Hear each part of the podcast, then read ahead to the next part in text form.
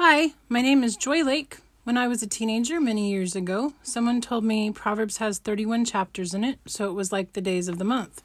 They said as part of their devotions each day, they read a chapter in Proverbs and a chapter in Psalms.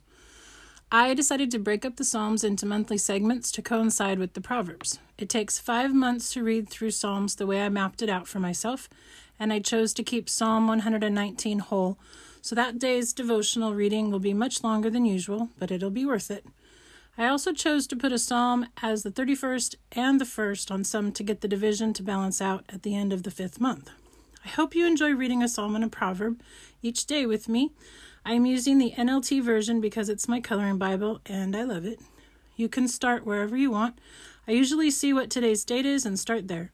You can start with month one and go straight through all five months, or pick any month and loop back around when you get to the end. And remember, if something I read doesn't sit well with you, talk to God about it. He wants to speak to you whenever you want to visit with Him, especially when your heart and mind don't agree with Him or understand His viewpoint. He loves spending time with you. He created you, He loves you. Let's begin.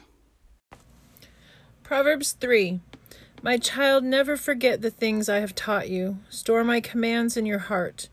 If you do this, you will live many years, and your life will be satisfying. Never let loyalty and kindness leave you.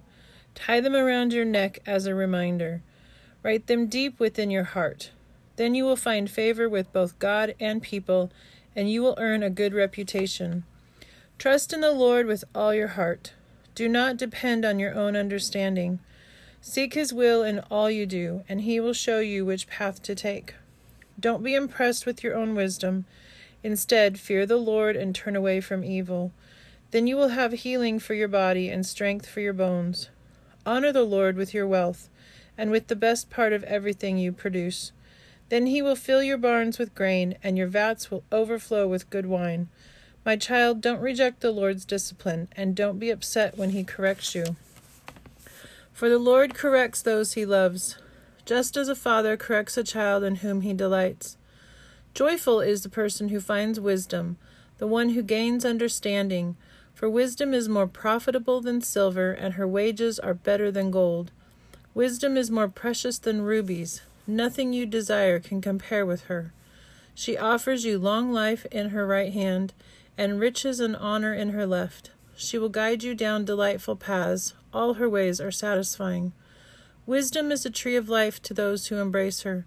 Happy are those who hold her tightly. By wisdom the Lord founded the earth.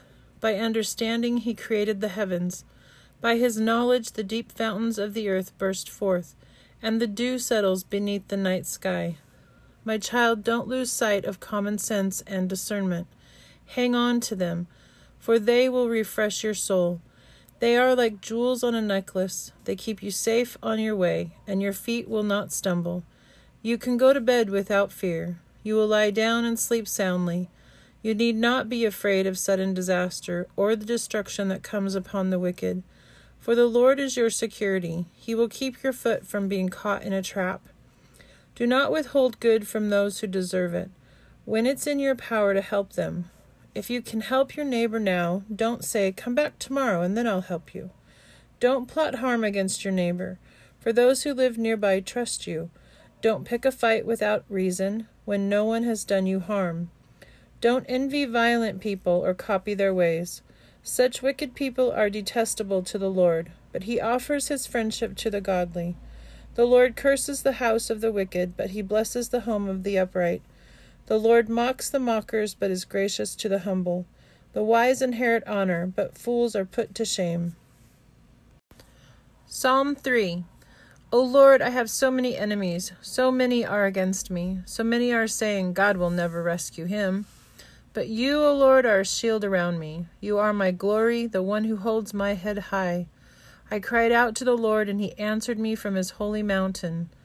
I lay down and slept, yet I woke up in safety, for the Lord was watching over me. I am not afraid of ten thousand enemies who surround me on every side. Arise, O Lord, rescue me, my God.